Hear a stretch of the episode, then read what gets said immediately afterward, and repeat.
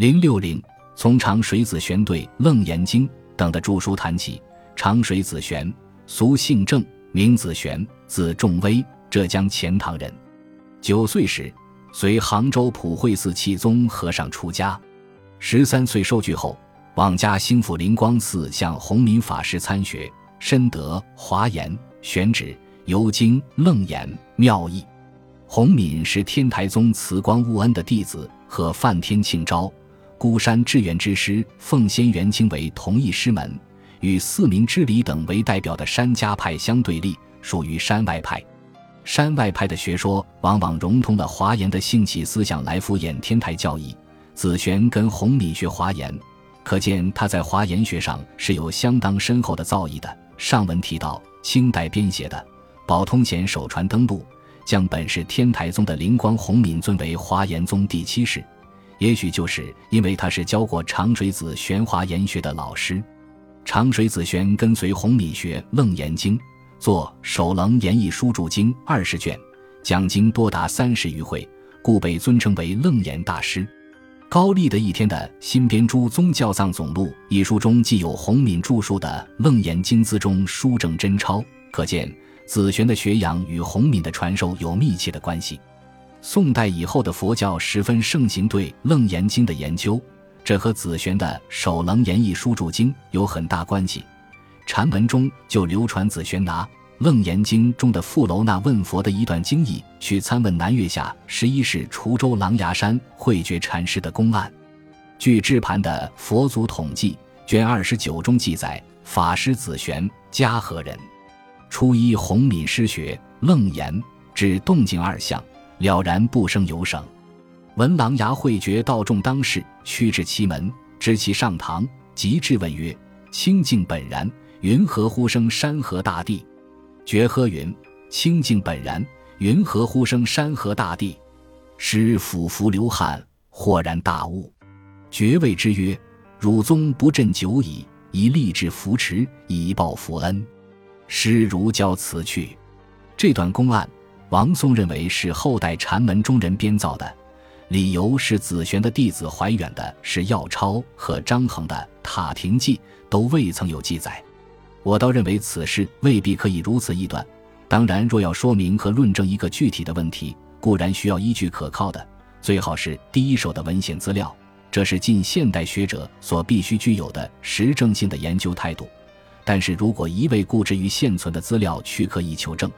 而不去对每一个时代的思想流变进行整体性的瞭望，也就是说，缺乏从理路上的推求的话，有可能会导致一叶障目，不见泰山之余。事实上，宋初华严、天台等教门的学者为明心见性，时时出没于禅门参究决疑，与禅宗高僧往来甚密，因此出现如此公案，必有其所起因由。它反映了进入宋代之后的佛教思想的大势和教禅一致的融合倾向更趋显著，比宗密和延寿时更为深化了。慧觉激励子玄要扶持久衰不振的华严教宗，也反映了宋代佛教人士在对教禅关系问题上的一种共识。关于这段公案，南宋初年的禅宗巨匠大会宗稿在其《大会普觉禅师语录大会书》第三史达孙知县。一文中也有提及，可见在禅文中早就流传有上。其文曰：“如论长水依据而为义，无犯本正，如何便决定以其为非？”此公虽是讲人，与他讲人不同。常参琅琊广照禅师因请一琅琊首楞严中富楼那问佛：“清净本然，云何呼生山河大地之意？”琅琊遂抗声云：“清净本然，云何呼生山河大地？”长水于檐下大悟，后方披金自称作主，盖作主多是循行数墨，左右所谓依据不一意。长水非无见识，亦非循行数墨者，不以具足相故得阿耨菩提。大会在答孙知县的书函中，对长水的悟道因缘很是赞许，认为他虽是讲经法师，但在禅门下有省，故不同那些只知道循行数墨、依据不一意的讲人。因此，子玄对《楞严经》的研究还是有真见识的。他力补宗密和延寿等主张的教禅融合思想之后尘，这是非常具有代表性的思想跃动和理论展开。纵观子玄的著述，几乎没有一部专门研究华严的著作，而且著述中比较多地引用《圆觉经》和《起信论》，对《华严经》的引用倒并不多。但是，之所以能够被后人称作华严祖师，是因为他善于将华严之心性思想和宗密的理论有机地融化到自己的宗教言行之中。宗密助力于《圆觉经》，紫玄专弘《楞严经》，都是意在戒言教而悟达真心。上述的一段公案，就是依经语而起，是以禅来顿破疑情的实力，亦是教宗之理顿显，而与禅门所立的传心宗旨交相辉映。子玄在《首楞严义书注经》中，尤其是玄谈部分，大量参考了宗密的略书。吉田刚和吉金一英的论文对此已经做了详尽的论析。此外，吉田还非常重视子玄随从山家派弘敏学习的经历，认为将子玄推上华严宗祖师宝座的是弟子静元的意图和努力，因为这是静元所立的贤守宗教七祖说所形成的定说，并认为宋代华严宗是由天台宗山外派中流出并发展起来。而无形之中也造成了山外派的自然消亡。当然，吉田诸人论文中所主张的宋初华严天台的交流关系说尚有商榷的余地，而吉金的论文则先论及子玄的《首楞严义书注经》的玄谈部分，对宗密的略书有很高的依存度，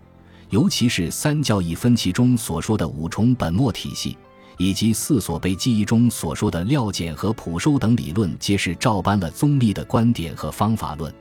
并将《首楞严义书注经》详细的照合了《楞严经》原文，举出八例，指出了子玄在成佛论问题上的独特性，并在概述了唐代华严宗法藏、成观、宗密的成佛论之后，得出了子玄和宗密所主张的众生本来成佛说完全不同的结论。即彻底主张佛教全体性的无情成佛说，由此可见，紫玄虽然承继了宗密的思想，尤其是在对圆觉起信的认识和理解方面表现得尤为突出，但是由于受当时天台宗山外派及禅宗的思想影响，在理解和注释《楞严经》时，还是体现出了他与以前华严思想的不同倾向。如子玄将《楞严经》的如来藏思想与《华严经》的原教译成思想判为等同，这种思想特征与宗密判释《圆觉经》的理论有很大的不同。这与其说是和《楞严经》本身所反映的思想性有关联，倒不如说与宋代以后的佛学思想中含有浓厚的《楞严经》信仰有着密切的因果关系。这是一个比较复杂多奇的问题。是日后研究宋代佛教思想时值得深究的课题之一。此经的流行和不断研究，不仅推动了华严宗思想内涵发生了进一步的变化和发展，而且使宋代以后整个佛教思想都产生了重大的转变。从上述的成佛论来看，无情成佛论得到了包括禅宗在内的所有宗派的认同。苏轼的牺牲山色的无情佛性论，不但影响了中国思想界。而且波及日本的佛教思想，如日本曹洞宗的道元所著的《正法掩藏》中，就表现出宋代佛教中所宣扬的无情成佛的浓厚色彩，而这些都和子玄的楞严思想的滥觞密不可分。接下来，你对子玄的另外的两部重要著作《勘定记》和《比薛记》进行分析，因为两书都是在宗密的著作的基础之上而加以发挥的作品。最能反映出两者在思想内容上的一脉相承的过程。《勘定记》七卷是子玄对石壁四传奥对宗密的纂要，二卷的附注《金刚经纂要书贯意义钞》，六卷进行削繁精简的注释书。子玄在北宋天圣两年的自序中说：“世事教《金刚经》世所由来尚矣，自秦至今凡几百载，讽诵无碑高，感应影简牒。”立即忧患而达乎神明，盖去大之坦途，破小之宏略也。故补诵除以为本，二论事而有贯。诸书互解，或一或为。龟山大师错多精英，触竹浮尾，命曰纂要。盖取中庸，附身纪略，用备传习。时彼时，仍贯意义别为广录，美则美矣，辞或繁长，后学多不便用。今更勘定，简削繁乱，必留而无志，学而思讲，庶无道无坠地之患也已。大宋天圣记号之明年纪冬月甲子日，序云：石壁传奥，生卒年不详，大概活跃于五代。按连田茂兄的研究，传奥是宗密的弟子钱辉的弟子，或名太原传奥、妙元传奥。石壁也许是指太原之南的晋祠与交城县石壁山玄中寺之间的挂山天宁寺，因为天宁寺作为华严道场，在唐末至宋代乃是曾盛极一时的大寺院。不管怎么说，根据子玄的自学来看，在对宗密的思想传承上，传奥应该是一个比较重要的人物。子玄的《比薛记》也是针对传奥注释宗密的论书而作。据连田的论文中说。传奥还曾对宗密的《盂兰盆经书》撰写过超二卷等著作。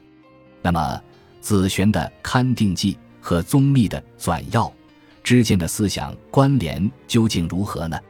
在吉金遗英的论文中，认为子玄虽然对宗密的《纂要》中的文句进行了一一周到的注释，但在解释中反映出自己的思想特征。他举出其中的四个文例。特别指出了紫玄将本属于破相宗《金刚经》判是违法性宗的特异性。